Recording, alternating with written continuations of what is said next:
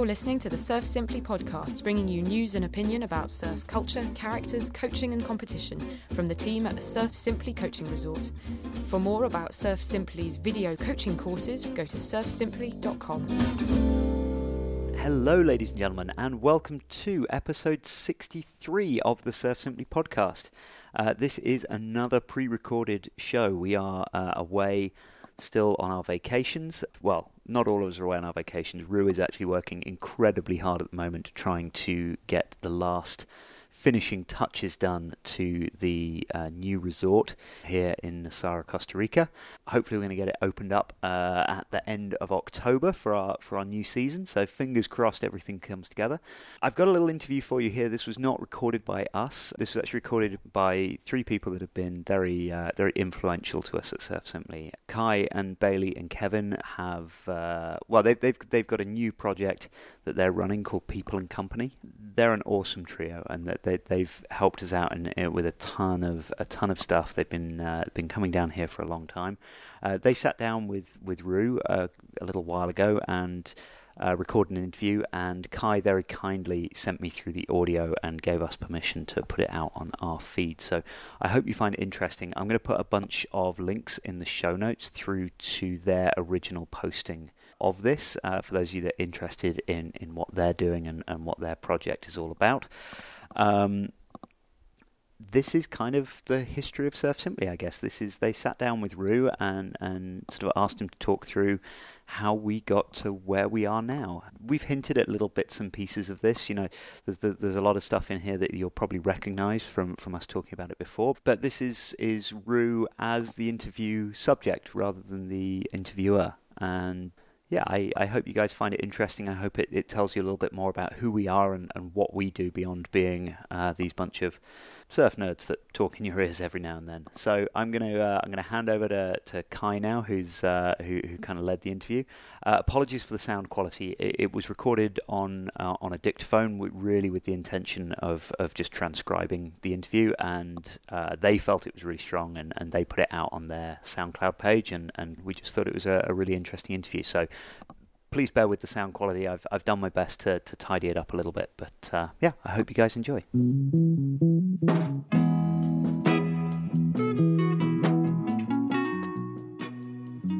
So,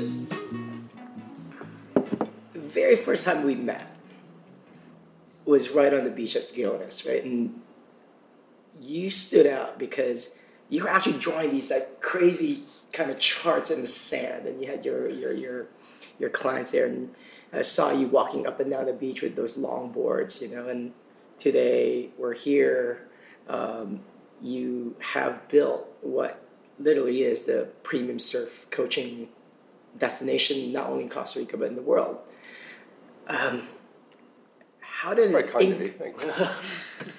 it's a fact, you know. Like um, one of the things I've always admired is like you know your your booking is like about a year in advance, right? So and the waiting list is crazy. Know, there some people have been waiting for two years. Some people uh, definitely a lot of people come back more than once or twice. Um, so how did let's start with how did an English boy, an English grommet from uh, Cornwall, um, end up in not only in Costa Rica changing how surf coaching is done, but you're also now an entrepreneur, right? Which is, um, yeah, did you always, you know, where, where did you come from? Like, how, how did you start? Like, did you ever think you'd get here? I, I wasn't particularly academically successful when I was at school. Um, I always found writing really hard mm. and would just write about four times slower than or everyone else at school. So I always found any kind of written exams really difficult to get through. And um, by the time I left school, my main focus was actually on art, and I went and did uh, fine art in at Chelsea College in London. And about halfway through uh, doing that, I decided to take a year off and go and uh, surf in Cornwall for the summer, and then go to Indonesia for the winter because I'd uh, seen a Laird Hamilton movie when I was a when I was a kid that just looked awesome. And I used to surf down in Cornwall in the summer holidays because my grandparents lived down there. Mm-hmm. So it always had, you know, like a lot of people had these beautiful holiday kind of memories and associations. And uh, and I started teaching surfing just as a way to pay for uh, surf trips to Indonesia, or specifically one surf trip. But I came back from that first surf trip and I was like, oh, I'm just starting to scratch the surface here. This, this wasn't a thing I was ticking off. This was like a Pandora's box I was opening. Um, so I'm, i thought oh, I'm going to do this again, but you know I'm going to I'm going to teach surfing in the summer. I'm going to go off on long surf trips around Indonesia and Australia and Hawaii in the winter, and that's just what I'm going to do until I figure out you know what else I'm going to do. Um, and so I, and I you know any, any job that you do is always more fun if you really get into it. So I decided to you know really get into uh, teaching surfing, and I wasn't doing it for that long when, to me at least, it, there was this big glaring gap that, that had appeared, which was I was doing entry level surf lessons, which you know everyone's pretty familiar with mm. what that's all about, and I was doing um, a little bit of video coaching with the British junior team and some other young competitors, which most people will be less familiar with, um, but is pretty common in within surf culture. People aren't unfamiliar with it. Um, but there's this huge gap. So it's like there's there's the like the beginner one percent and the top one percent. There's these kind of frameworks in place for mm. useful coaching and you know 98% of surfers who, who are not either beginners or pros there's just nothing there. And um, and, and a lot of the people that I was teaching at the entry level were wanting to come back for more and more lessons. And the way that entry level surfing is is um, taught is really focused all about standing up. And and without getting really technical that's not really how you have to approach it if you want to keep getting better. So I do these entry level lessons about standing up, and then people would say, "I'd like to keep going," and I'd be like, "Okay, well, in that case, you need to forget all of that stuff that's about, you know, riding a wave in on your feet, and I'll teach you how to actually surf the board." You know, how to move your weight around and get it to do what you want it to do, and, and why you would want to do that, and, and to play this game of like, how can I get the board as close to the white water as I can without getting stuck in the white water, which is really what the game of surfing is. Um, and I started to systematically try to kind of piece those things together but I think what was hugely advantageous for me was I was working um, doing lessons with groups of 10 or 15 people mm. four times a day because that was we got paid you know in, in that way on a kind of a commission thing. And that was the best way to make money. So I, I, I was living in my caravan and I'd put on my wetsuit and put my lunch in my backpack and I'd go down and teach 10 or 12 people. And I would stay at the water's edge. They would go up and 10 or 12 more people would, would come down.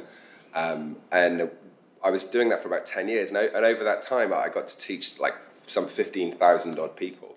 And it was great because I could, I could really tease out some of the variables in what works and what doesn't work. So, you know, I could teach like 200 people to put their hand here, 200 people to put their hand here, or try things in different orders and, and kind of like figure out what worked in, a, in more of a systematic way.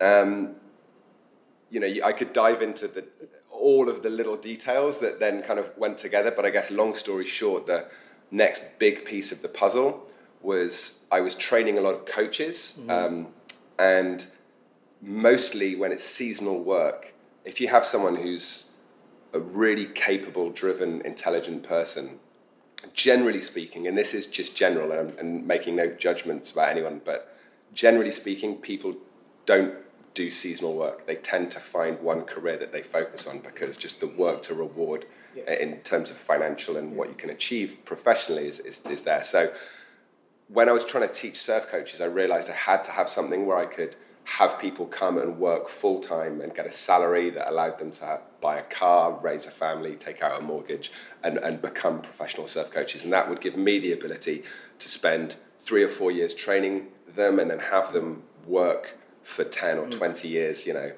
make a, a full time career out of it. And if you're anywhere in Europe, certainly in most places in the world it's a seasonal job. So mm. people do it for a couple of years and then you know they're off. So you're constantly training new people and losing people and you just never you're on a treadmill in terms of staff ability and training. So that was how come the costa rica part of the puzzle came in because i, I spent most of that time that i was teaching in england or certainly the latter half of that decade looking for places which ticked that one box in particular. Can we run surf coaching courses here all the way through the year and then there's other things like it has to be, you know, accessible. Um, it can't take, you know, five days to get there. Um, rips and rocks and natural hazards, you've got to kind of take that into account. Crowds, temperature. Um, and when I arrived here in Nosara, do, I do, there's. Do you mind if I there's? Yeah. You and I have known each other for now, close to 15 years, right? And there's always kind of been this thing that I've been so curious about. There's kind of a gap for me about this friendship, this story. Um, there are no shortages of uh, surf coaches in England around the world. Um, you went from you know not doing so well academically, art school to surf coaching, traveling in Indonesia. I've heard that story, but the thing that I've never figured out is where did you learn how to think so methodically and systematically, right? Like, where did that system come from? Because I also want you to uh, you know, describe I've heard you describe how technical you were about how you found Costa Rica. It wasn't just like, you know, ticking a few boxes. Like you actually went through and did a bunch of research. Just not a lot of, not even just surf coaches, but human beings in the world, whether they're scientists or not, um, have that kind of, that clarity of thought and discipline of thought. None of us, you know, quite know why our mind works the way it does. Um, but there's, there's a few things that I, I look at that have happened in my life that I think probably were quite influential. Um, and, they, and they might sound slightly tangential, but I, I, do think this kind of had an impact. So growing up, my, my mum, who I'm, is still one of my best friends, is like very, very religious, and I'm really not. And is she not a pastor? Or, uh... Uh, she, she was actually. Okay. She's not anymore, but because uh, she's sort of retired. But uh, when I was younger, we would really butt heads about the whole religion thing, and we still do now, just as like a, just for fun, really, because uh, we just enjoy it. But it was it was from quite a young age, being in a very religious environment and just feeling like oh, there's something not quite adding up here, and, and constantly being in a position where you're saying that's not quite right, but why is it not quite right? I really have to like unpick this and pull at the mm. threads. I, I think from a really young age, it got me in the habit of constantly doing that.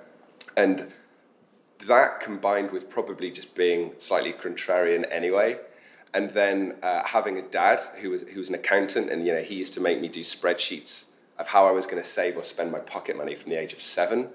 Uh, so, you know, I, I, think my, my dad really instilled into me a very pragmatic, practical way of trying to problem solve, where you you can have a big idea, but then you have to zoom in on like what is step one, step two, step three. And I think all of those like hours and hours and months and years of just debating every point in the Bible with my mum was a really good way of, of just learning how to pull at threads and trying to understand why someone can think something which, in my opinion, may not necessarily add up.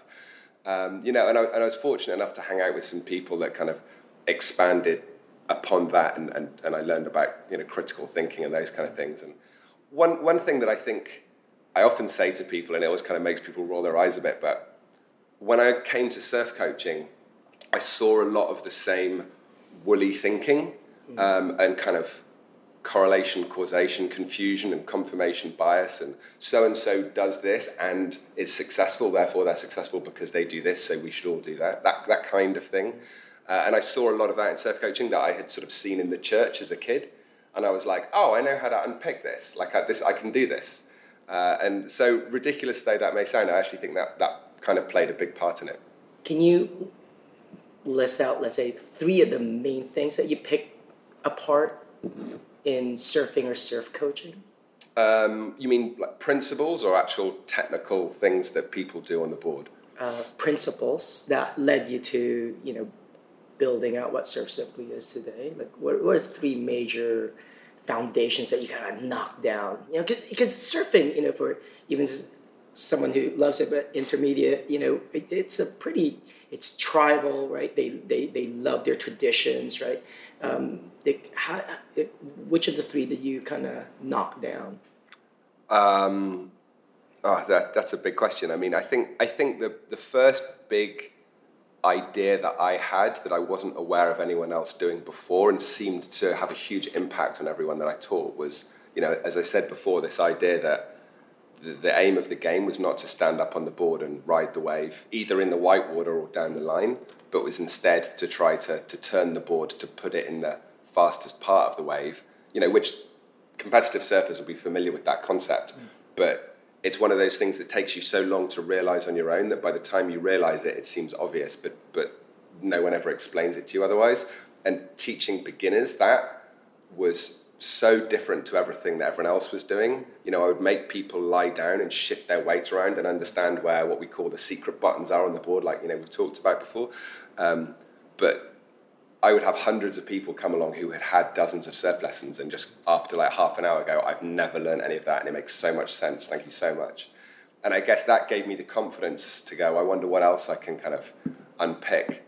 Um, I, I, guess two other two other ideas which are not so specific to uh, teaching lessons, but uh, teaching people how to go away and practice stuff rather than trying to teach them to do it on that day.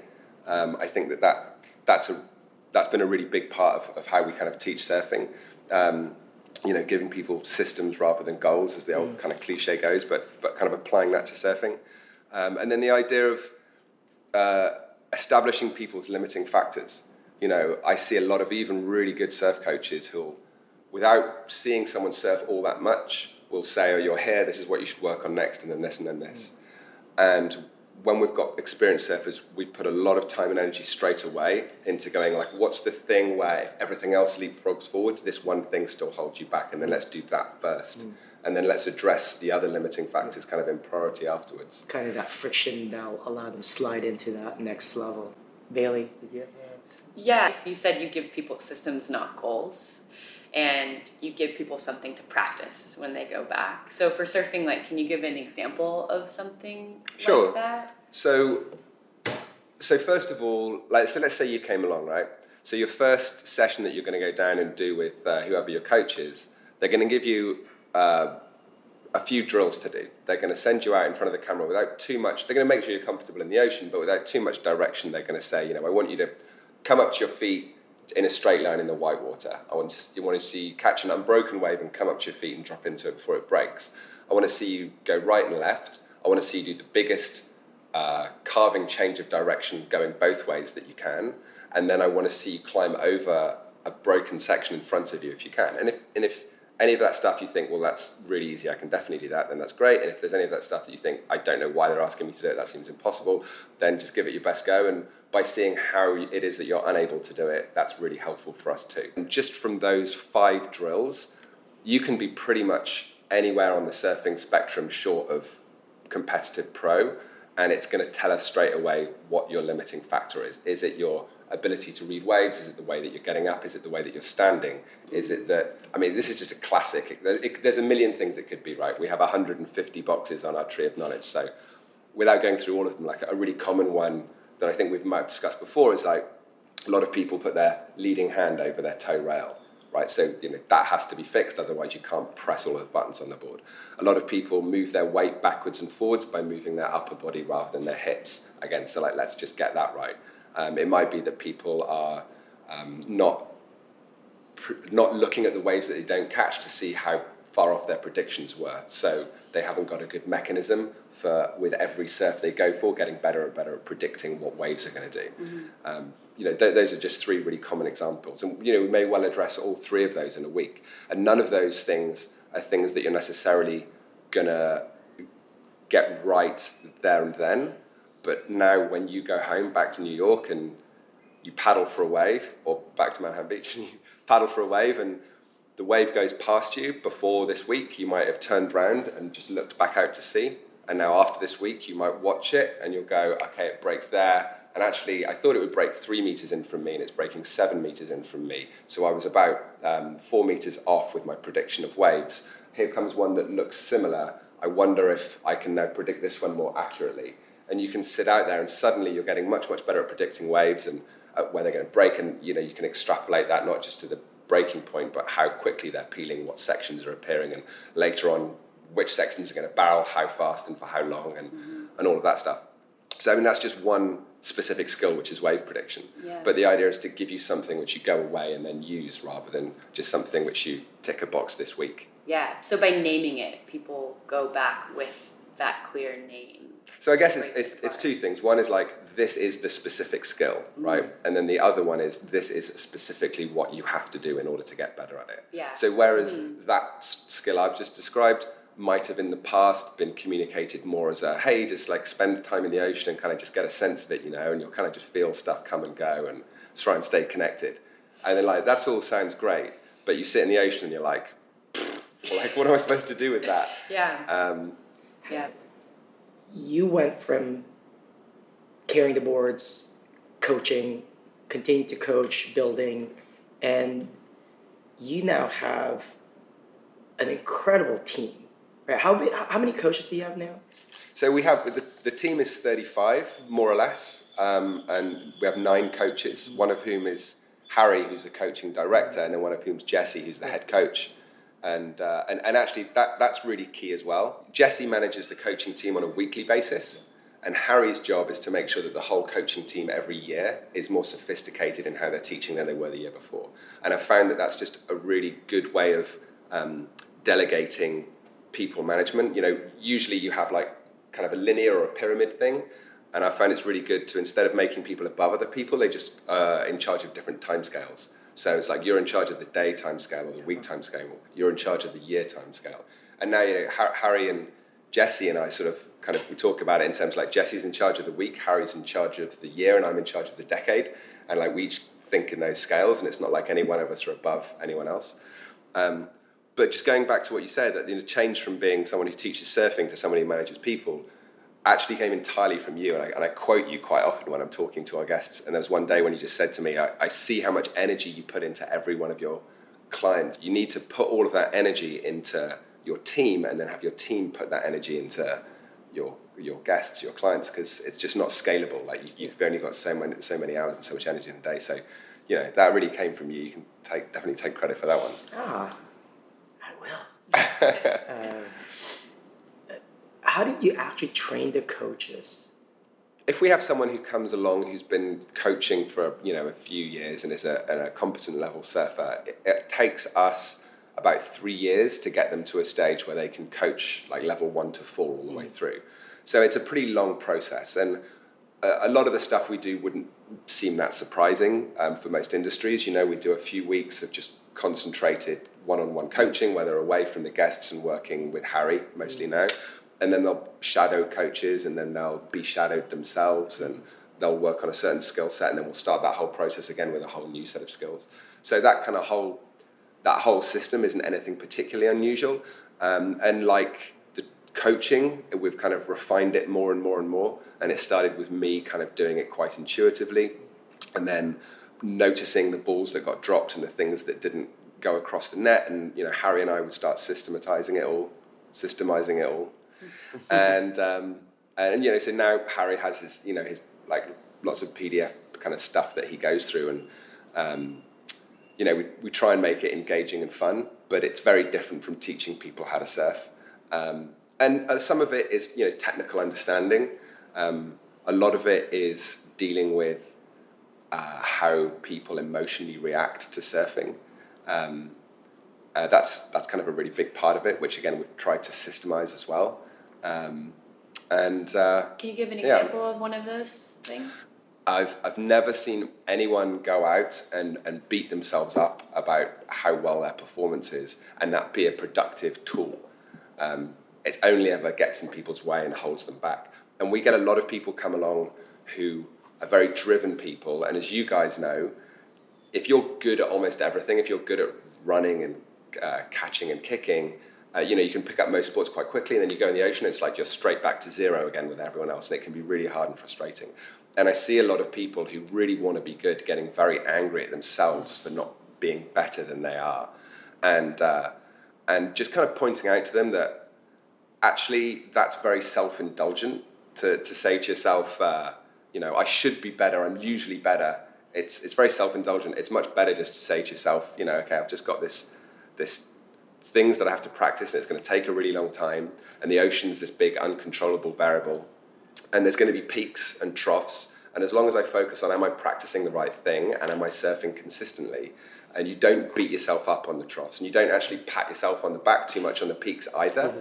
Then you're going to stay a lot saner and, and ultimately be a lot happier, and then you're going to surf more, and then you're going to ultimately get better in the long run. Yeah. Kevin's here with us, and I know he's particularly interested and curious about coaching. He spent um, his career building out this incredible network of volunteers for Creative Mornings, and Yeah, how do you think about coaching and how does it jive with Ru's uh, thoughts?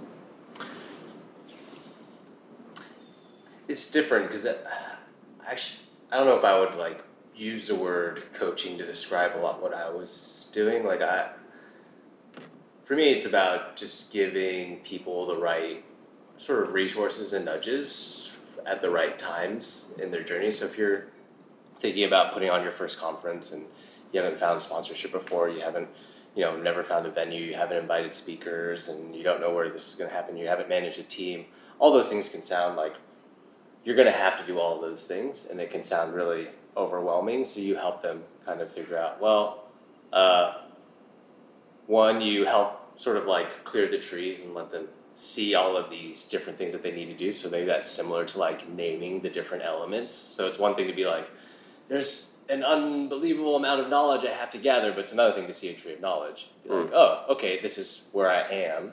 And then it probably makes sense to do this thing first because, you know, I'm not going to be able to, it makes a lot more sense to solicit, you know, uh, uh, my speakers in order to for me to be able to more confidently speak to my sponsors later on. So why don't I try picking apart that piece first? And then my job is to figure out, all right, so what are the very best people that already do this? What are they doing, and how can I like package that up as like a tool or a resource or sample language or a way to, you know, speed you up and give that to you? So I think a lot of the same bones, but um, I think what what really stuck with me is this idea of both like the technical and the emotional part because it's one thing to give someone the really great toolbox, but uh, making sure someone keeps consistently doing it and like can stick with it is probably even more important in some ways because like if you're at least going to be here for a longer period of time, like you'll have a chance. If you're trying to rush it, uh, maybe you don't. So, so one thing that you said to me, you know, is when you're when you were saying like focus on the team rather than your, your guest, you, you said just remove every obstacle out of people's way if they're working for you. You know, if they need a new laptop, get them a laptop. Mm-hmm. If they, whatever they need, just move obstacles out of their way so that they can kind of run with whatever it is that they want to do. You know, and, and, and, it, and it sounds like what you're doing is, you know, you've got people who want to come and do a conference and they may not know how to jump some of these hurdles and you're kind of moving obstacles out of the way for them or giving, the t- giving them the tools to get over yeah. these obstacles and or acknowledging that something is an obstacle. Some right, people are like, right. oh, I'm just, I'm just not good at this. No, it's really hard. Yeah. Yeah, like that's okay. It's really hard. And also, what order to do it in? Like, mm-hmm. worry about this first, and then worry about yeah. that second, which is just what people need a lot of the time, especially starting businesses.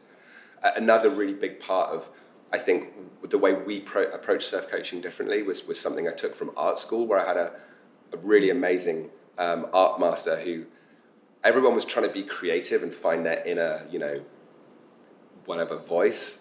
And he was just like, you guys are in your early 20s, you've got like nothing interesting really to tell the world about your life experience. what I'm going to do is teach you how to use a camera and a paintbrush and clay and metal. I'm going to just give you the tools to use all of these things. And once you can do all of those things, then you can go out and make art. And, um, and I, there's a lot of discussion around surfing where everyone talks about it as a sort of a, a spiritual thing or an expression. And, uh, and I see it in a very similar way. And I sort of approached it right from the word go and still now is to say, all right, let's give people the tools to, to nose ride or tube ride or do big turns or catch big waves or small waves. And then once they've got all these tools, rather than just going out and doing the only thing they can on a wave, they've got a whole choice of things to do. And actually, they can be much more expressive.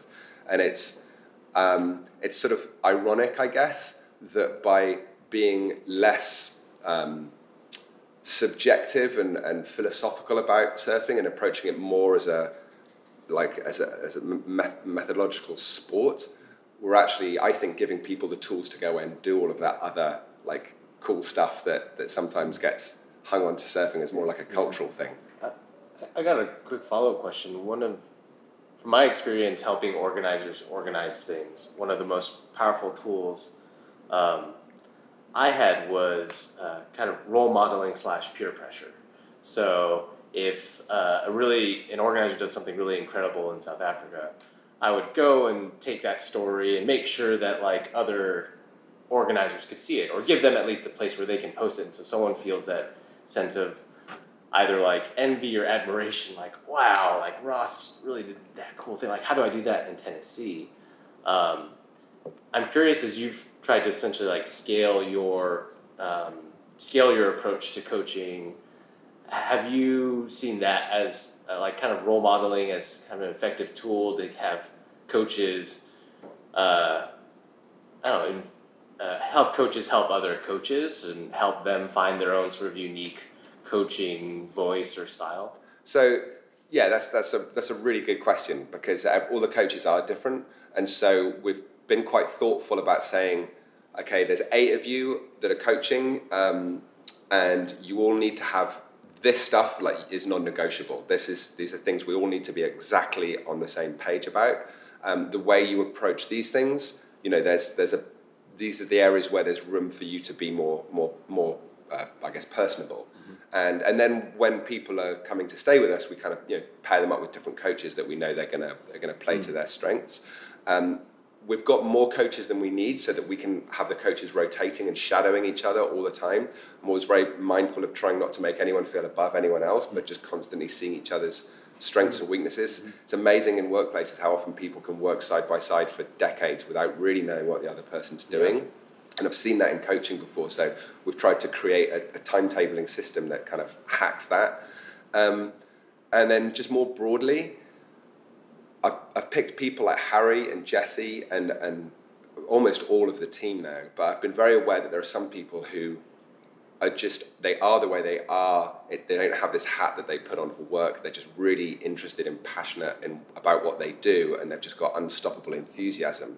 And, and I noticed that to begin with, in building a team, I was the one having to like pull everyone along really hard all the time. And then when you get when you find a Harry, when you find someone else who's like there with you with their own momentum, then they're like pulling everyone with you, and, and that's easier. And then you reach a critical mass, like you know maybe half the people, and suddenly the scales tip, and it's not like those half are pulling the other half. Like now, everyone sees that the normal behavior is to be like going along under your own steam. And if you're not doing that, it's not so much that you're hanging on to coattails, it's just that you feel socially awkward. And so once you just have that tipping point where the culture of your business is to is to be you know really proactive and always doing all of that kind of good stuff, um, it, then suddenly it goes from really hard to really easy, like very quickly within like a year or so. You're listening to the Surf Simply podcast. You, you, you touch on something here. Uh, you touch on a few things I would love to pull on. You know, uh, I've worked in the tech business for my entire career, and the most important key metric, you know, when I'm asked to advise or look at a product or a business, right? Um, I always say the key metric, the only metric that they should look at is their retention rate, right? How many people do come back every day, and understanding why they come back. And I've you've mentioned your retention rates to me a few times, or you know the repeat customers. Like, can you just kind of bullet point those those to us again? Because I think they're so, remarkable. So my my understanding is that for hotels generally, sort of the, the th- if you're above three percent for return guests, that's um, that's considered sort of pretty good, and and we're at sort of above thirty percent. Okay, so let's let's so the benchmark is 3%, you're at 30%. Yes, yeah. So if there are 10 clients on average here this week, three of the 10 have been back. Yeah, and and it's actually it's actually even a little higher than that because a lot of people want to come back, but because we get booked out a year and a year and a yeah. bit, you know, a year and a half ahead, people who want to come back can't. So you got so, this constraint. Yeah, so that's kind of one constraint. But um, I mean, the, I, the one question that I think people ask me the most, which I think is completely missing the point, mm-hmm. is like, what's the secret to what, you know, what's the secret that made it all work? There's so it's just a, it's just ten thousand tiny moving parts, and you know any one of them can break and trip you up just before you cross the finish line, yeah. and um, and you know, people in Nosara, there's a lot of people that kind of often starting businesses, and they're like, "Hey, can we grab dinner?" And you know, I want to start this thing, and I'm like, "Okay, well, you know, you've done all your profit and loss spreadsheets, and like, where's where's how are you going to organize this, and where's this coming from?" And they're like, "Yeah, yeah, yeah, yeah," but not the details. Like, what's what's really the, the secret to it all? And it's like, yeah, the secret is like rolling up your sleeves and getting getting into every single like nut and bolt and cog of the whole engine and how it works, and and you know said constantly making sure that you're never getting tripped up by the same thing twice, otherwise it's all overwhelming. And that's why when you know we have uh, this lovely family came along and stayed with us recently, and they just said, we're where we want to open another Surf Simply, like here in Nosara. We heard you guys were really good, and we wanted to come and see how you run it. So that you know the two boys, who their two sons, who were sort of in their early twenties, who were fantastic surfers, were like they're going to be the coaches. Then they stayed for the week, and at the end of the week, they were like, uh, "Yeah, we can't do this." and they booked up, and they're coming back again, and they're a lovely family. And we have more and more people coming along like that who who, who want to come and see what it is, so they can copy mm. it. And and people often, you know, will take stuff we've done online, and they'll kind of copy videos we've done and stuff like that. And to be someone who other people want to copy is fantastic. And it's I I know how complicated the machine is. And the idea that someone might look at the website or spend a week at the resort yeah. and then go, I'm going to copy this is kind of like, I, I, maybe this is a little uh, conceited, but you know, for want of a better analogy, it's kind of like getting in a plane and going from A to B and then going, I could build a plane, you know? That's an incredible retention rate, and what's also incredible is that you know you, you, is you know every week, right? Every week, twelve people land you know, uh, three or four are no longer strangers, but the rest are.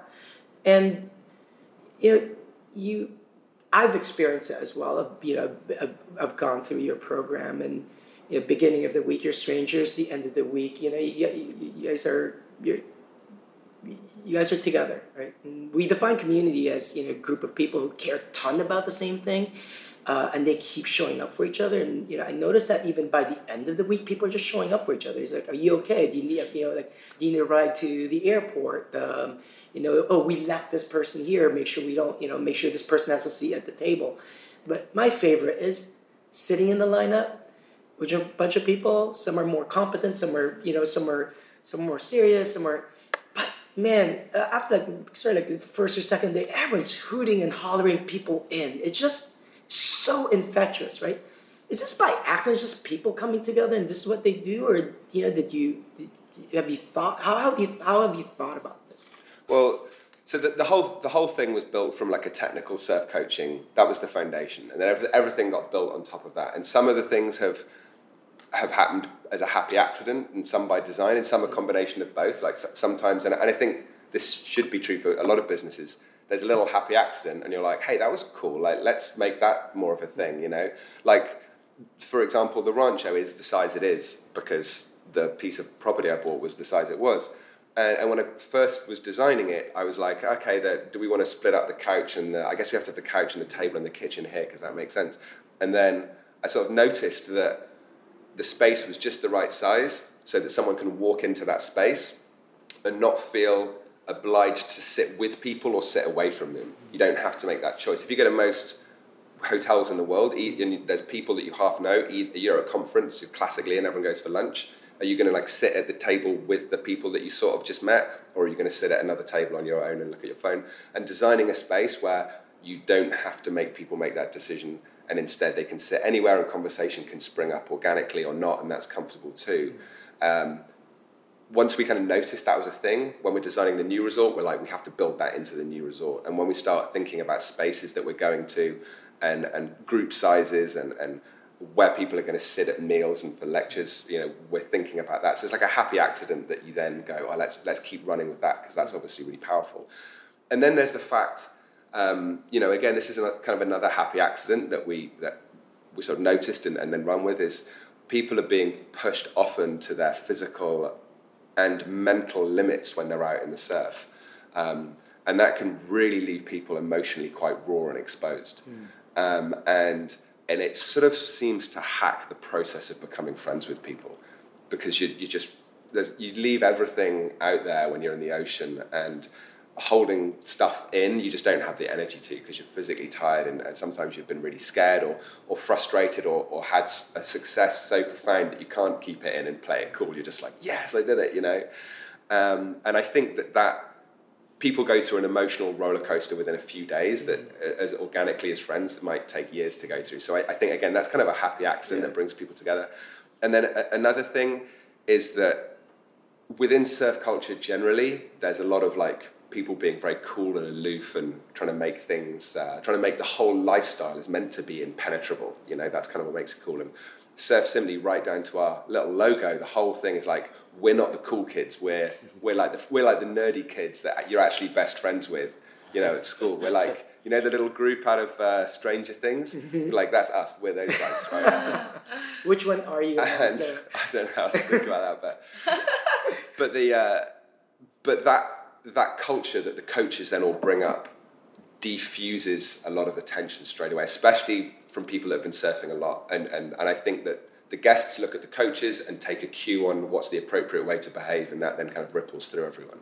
one of the things that I real I feel like I realized asking all of these different people who have built kind of a community thing is that the first people who are very involved and the culture that they create is what in some ways makes people keep coming back. Like just the you know that Maya Angelou quote, people don't remember what you did for them or what happened with them, they remember how you made them feel. It's really powerful. Like you show up for the thing and you stay for the people. Yeah. And one of the things I wanted to ask you is what do you look for when you hire a new coach or your staff and if they fit the, the that kind of culture and energy, which is quite special. So there's a lot of ways that someone could not fit it. So it's not so much that you you look um, you're looking for. It's not so much that you're looking for qualities. I mean, there's the obvious ones. They want to be personable. They need to be articulate. They need to be technically competent. They need to be comfortable communicating in front of people. You know, all those obvious things that you might assume we're looking for. So, like, we're definitely looking for all of that. But then you, you can kind of have that within the first five minutes. So then the next process is um, just looking for red flags that give a hint to someone not being that, particularly when they're under pressure. Um, so we try to have as much communication with people as possible, and it's not really interviewing so much as just talking to them about anything, you know. But having someone on the phone for an hour, and then the next day, you know, I bring Jess, uh, Jesse and Harry in, and I'm like, oh, we're, we're going to be speaking with Teal again. We, you know, spoke yesterday, and now we're chatting for another kind of hour on Skype. And then I'm like, Teal, we're going to do one more next week where we're chatting for another hour, and you know, and then more people come in. And really, what we're doing is, I just want her to be on the phone for long enough that if she's putting up a front, she, she's just a little too fatigued to keep it up. And then you can just look out for red flags popping up. And all you can do is just go, the more time that passes without a red flag popping up, the higher degree of confidence you can have that you're not wrong. Mm-hmm. Which again is like it's like a science idea, right? It's just mm. like you can never prove something right. You can just be more and more confident that you're not wrong. So, mm-hmm. um, and I and I, since I've been mindful of that technique, I've I've found it a lot. I've made a lot less mistakes hiring people. Yeah. It's a long way from getting someone to teach you how to boil an egg, which is one of the early interview questions. Yeah, exactly. I mean, you know, we make people jump through a lot of hoops as well. So because we get we get like I don't know a couple of applications every week. Um, you know, and the first thing we do is like you've got to make a, a video of you teaching something that has nothing to do with surfing. And it's partly we want to see that they can communicate, but we also want to see that they are going to go away and like shoot something and edit it and upload it and email it through to us. There's a level of friction, a barrier. Yeah, just trying to create a bunch of barriers so people have to jump through a bunch of hoops, and you have like one in a hundred people just does that, which is great. And then you know you look, you have that red flag hunting process, and kind of th- hmm. those two seem to be working quite well. Mm-hmm. But uh, I'm, I'm definitely, I mean, all of this being said, I have heard a lot of entrepreneurs talk about the, the 40 people in a business being a, a very significant threshold. And it's like somewhere under 40, you, you can be connected with everyone, which I feel like I am. Once you get to around there, from, from what people have told me, it becomes much more difficult to connect with everyone and to maintain that culture. It becomes much more fragile and, you know, it's kind of a house of cards sort of thing. Um, so I've got no experience over that 35, 40 people, and, I, and I'm very aware that it's a whole different world. Yeah, and I don't know how, how a lot of what I'm saying really works if you scale it up. And the, you know, scale is something that we've spoken a lot about, right? In two contexts. One is scaling yourself, scaling you know the processes, but there's this other scale which is people are constantly asking you to scale, uh, to either scale the business, to invest in the business, to franchise it, to take it all to all these places. Even the number of students that you have in the water is really thoughtful and, and kept at a minimum. Like, you know, I when I describe Surf Simply to people that don't know it as well, I describe it as a you know a small giant, which I'd like to think I'm a bit of a because I'm so short. Um, like, how do you think? How do you resist the? How how have you resisted this urge to scale the business, the size of the business? Um, so th- that's that is interesting. It's one of the uh, like at least two of the guests ask me that every week, and I mean the the honest answer is it seems obvious to me to do it the way we're doing it. It's not so much a question of why we're not doing this. It's like why would we? Um, you know, I don't know. We there, there's this just inbuilt assumption with businesses that you want to scale them and make them bigger and make them more profitable. Um, and people don't often actually stop and ask themselves why they want to do that. Um, you know, there's that famous study which is you get a certain level of income and then your happiness stops going up with your income because your income stops being a limiting factor in your happiness. So there's no point in being richer than a certain amount. Um, you know, unless you want to use that money to, to do something you know, like something philanthropic. But um, so you know, I, I, like I'm, I'm lucky enough to have fairly simple tastes. I've got a I, I like surfboards and going on surf trips, um, but I, I, I don't think that having more money in my life would make me any happier. So there's no reason for me to want any more money. So that's like that's a, just a number one underlying like principle. Um, I really want everyone that's working at Surf Simply to get to that same point. point, and I think we're pretty close. And I'll feel like the business has succeeded when I think that every all 35 full-time employees at Surf Simply have a, a, a point also where any increase in salary wouldn't increase the happiness that they have in their life. Um, and that's, that's a very, very clear goal that I want to reach. Um, if you expand and go bigger, you've just got more people, so that doesn't get you closer to solving that problem. So, you know, we've put the price up incrementally, and just because of the nature of business, when you're when you're when you've got like the first ten guests are, covering your costs, and then you know eleven and twelve are your profit, then you know you, you put the price up a little bit, which is the same as that thirteenth guest, and you're actually increasing the profit a lot. And most of that now is going back into uh, kind of wage increases to get everyone to that point. But I guess the main thing for me personally is that what's really fun is seeing how good we can make this thing. Like, it, this is really egocentric, but I get such a kick out of people saying to me the sort of lovely compliments that you guys have paid me during this conversation. Like, and you know, what a cool thing Surf Simply is. Um, and I really enjoy going, like, I wonder what I can do now in the next year that's going to make it cooler. And then when Kevin and Bailey and Kai come back, they'll be like, oh my God, you did this. That's so awesome. I'll be like, yeah, I did. you know, like that's really fun and exciting and enjoyable and, and just enriches my life and other people's life. And so trying to make Surf Simply better is fun and exciting.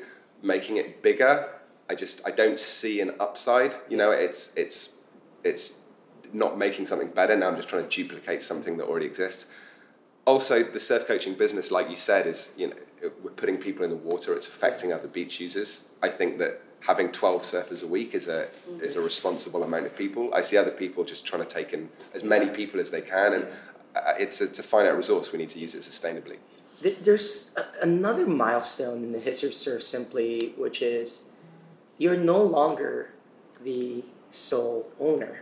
Right? Please describe sort of like how you eventually finally got there and did it, and what has been the impact. Uh, One thing I've noticed is that you know salary is important to people, but taking a big pride in what you do is really huge, and it's been really cool seeing how Surf Simply's media presence has changed over the years, so that when Jesse or Harry go home, rather than their parents going, "What are you? You're teaching surfing in Costa Rica," and having to tell their friends that. Now they go, "Oh, you know, Harry is working at Surf Simply."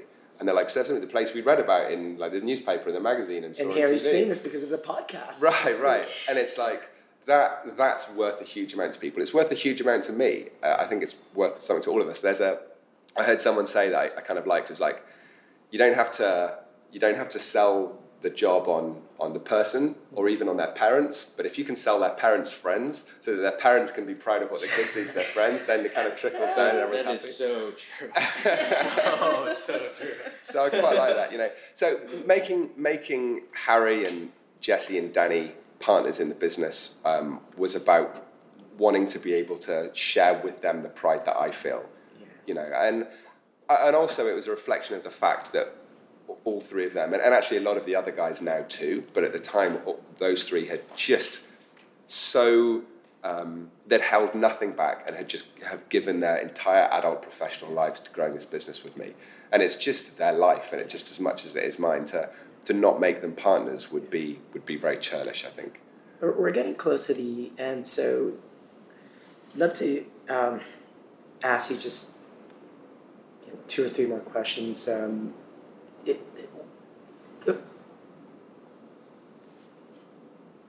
not only do you have these people coming in every week, but you hear their stories, and not only that, but you affect their lives, right? Like is there one story from you know a student a client that has come through that really that you clearly remember or you you know clearly affected and I'll, I'll, take this moment to thank you as you know my friend because coming here you not only taught me to be um, an independent surfer but you actually gave me the both the courage and the method to kind of keep moving along and the things and the problems that I'm solving. And you've watched me change my careers a few times now, and I attribute that to you know to to you and you know Surf Simply, and you know I wouldn't get to do the things that I get to do. I wouldn't be partnering with Bailey and Kevin if not but for the courage and the system that you taught me, right? And you must hear. that. That's like you know, make me cry. You need, you need a little bit of time. Give me a squeeze. and so you, you must hear a ton of these stories. Can you just describe one of them that really stand out? Um, you know, people. We had a woman to, who came to stay a couple of weeks ago called Rochelle, and, and she wrote about how after staying at Surf Simply, she left her job. She's a lawyer in New York, mm. and um, you know, her week head had just made her stop and really reevaluate what was important, you know, and how she wanted to spend, you know, the remaining three or four decades of her life. Um, and people write like that almost every week. It's amazing. We had one guy, and, and I won't say what his name was, but he um, was really like aggressively resistant to some of the coaching. Like I just, just shushing the coach. I don't want to talk, I don't want to talk about that. When when the other people in the room, you know, he was being coached with, was sort of like well, we do, and it was it was kind of a little awkward and he would go down like early in the morning and like, really surf his brains out. Um, and we were like, hey, you know, maybe just pace yourself a little bit as the week goes on. And you know, you got really sunburnt yesterday. You, got, you kind of got to look after yourself a little bit. And he's like, I don't care about that. And then other bits of coaching, he was like obsessed with, really, really wanted to get into. And we just we couldn't put this whole thing together. Um, and then six months later, one of the other guests uh, messaged us and said that he'd passed away. And when he came, he'd he'd been told he only had six months left. And so he just didn't care about stuff like, he didn't care if he was going to get skin cancer, and he didn't want to spend time being coached on anything that was going to take him two years to perfect. And the stuff that he could nail within 10 days, he was like obsessed with.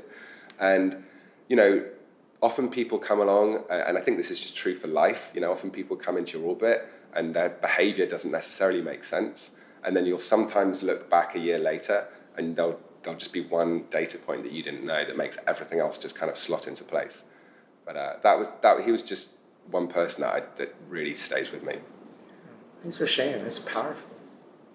What do you think it is that you give people that makes them love Surf Simply so much and makes them want to keep coming back? Well, the two bits of feedback that guests tell us most commonly is that they they didn't know that they could get better at surfing. I mean, there's just that pure technical coaching aspect, which again, like I said, is, it was that was the foundation that we started with and kind of plugged everything else into the mm-hmm. accommodation, the cooking, everything else. Is, that was the core of it, and that's a big driving force. And I think the other thing that people say most commonly that you already alluded to was that they really love being around people who genuinely really care about them, and you know, in when I was talking about who we employ, particularly with the coaches, because there's so much interaction and it's and it's so personal. It's mostly one-on-one or two-to-one coaching, and trying to find people that aren't just putting on a coaching hat, but really genuinely care about the guests. And one thing I, I always point out to the coaches is I'm like, if you spend an hour and a half down in, in the ocean with one of the guests, um, that they're going to know that you're there as a job and that you're being paid to be there the two minutes that you spend chatting with them later up in the rancho when they know that you don't have to be there is actually really, really valuable. So I know that you really care about these people, but remember that for them to know that, they just need to see you do the stuff that they know you don't have to do. So that's something that you know we explicitly talk about, and I, I think that's that's powerful, and it's not um, it's not disingenuous. It's just making sure that people are aware that that's how the coaches feel and how the team feels, and I, I think I think people kind of feel that. I, Absolutely, it's, it's infectious that people are happy to be here doing the job. Yeah. Well, and one one thing that I think makes it easy for me is like I really like everyone mm-hmm. that I work with. It's there's not like I'm that's obvious like yeah. a boss going into work who's having to like put on a face for the team. It's like like I really love these guys. You guys go on vacations I mean, they're just pretty. Uh, they're a pretty amazing bunch of human beings, you know. Um, let me close with two questions. Um, final questions. One is you know, what's been the biggest fuck up? it's like, or, or oh my god, your feet fuck. It's like the ones that are really memorable and just punch you in the face, punch you in the brain. You know. You know, the the business answer is any one of a thousand things. You know, like cars just suddenly breaking down, um, taxi drivers not showing up, suddenly a big change in the in the immigration or tax law, and we're like, we have to re- rearrange everything. Um, you know that when suddenly we had this this guy that was going to build a nightclub opposite the resort, um, which didn't happen in the end. But there, there's been several times where I remember sitting there just thinking, I can't see how we're going to get through this one. I don't see a way through the trees, um, and somehow it's kind of worked out. And I know Harry and I always had this expression that it's like when there's a, a, wall in front of you and you can't see your way through it, sometimes the best way is you just like headbutt your way through the wall. and then when you're standing on the other side of the wall, people go, Oh, that was so lucky that there was a hole right there where you needed to get through. And you're like, Yeah, wasn't that lucky? so that's how it feels, you know. But, um, and I, there's, no, there's no one particularly that stands out, but, but there's, there's been so many times when, it, when it's there's like been just. Cuts. Yeah, and, and there's just been like logistical problems that aren't particularly there's no lesson to be drawn from them there's no big like concept there it's just like the car broke down right when we just didn't need it to mm-hmm. or suddenly you know insurance got way more expensive or whatever it was or... Um, two days ago you gave me a walk through a tour of this construction site of the new resort and i just remembered this morning that the last time I saw you put on, you know, sort of like a hard hat thing, like was when you put on a torch lamp. And yeah. You used to give one hour lessons. End of the night, we had dinner, and then you went, I'm gonna now go walk home. And you walked home to, I think your home was in Pelada. Yeah. Which is like about, that's gotta be about 10 kilometers, and you're hoofing it. And I asked you once, you know, what, what do you go for? What, what, what are your dreams? Like, where do you? And you're like, I want a quad.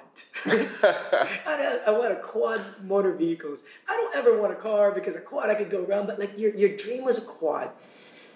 And two days ago, we're walking through this construction site, and this place is gonna be not only beautiful, but you know, it's in the natural reserve You've thought through the design. You've on the edge of the natural on reserve. the edge of a natural. That's reserve. a very important difference. true, very true. And you've got the best design team, in you know, in Costa Rica. And just, can you just reflect for a moment and just like you know this kind of more than a decade journey? What's one thing that you want to share with people that you've never been able to share about this insanely painful, um, exciting, you know, unpredictable journey that you've been on? Um, well, it's funny that you mentioned the quad because I remember when I got a quad and I remember driving it through Nosara and uh, feeling like embarrassed that I owned a quad because I felt like it was really pretentious and people would be like, "Oh, he's got a quad," you know, and I was kind of felt really self conscious with it, and which kind of is, is funny looking now. Um, I don't know. I mean, I guess I'm very aware that no matter there is a really stark difference, like, and it's grown a lot and it's been really successful, and you know, I'm really grateful for that. But I'm also very aware, as I'm sure all of you guys are, that on a daily basis, your internal sense of anxiety versus um, kind of uh, pride in your accomplishments, you know, and your your sense of, you know, how much time should I have off versus how hard should I be working, um, and how far have I have I got to go versus how far have, have I come.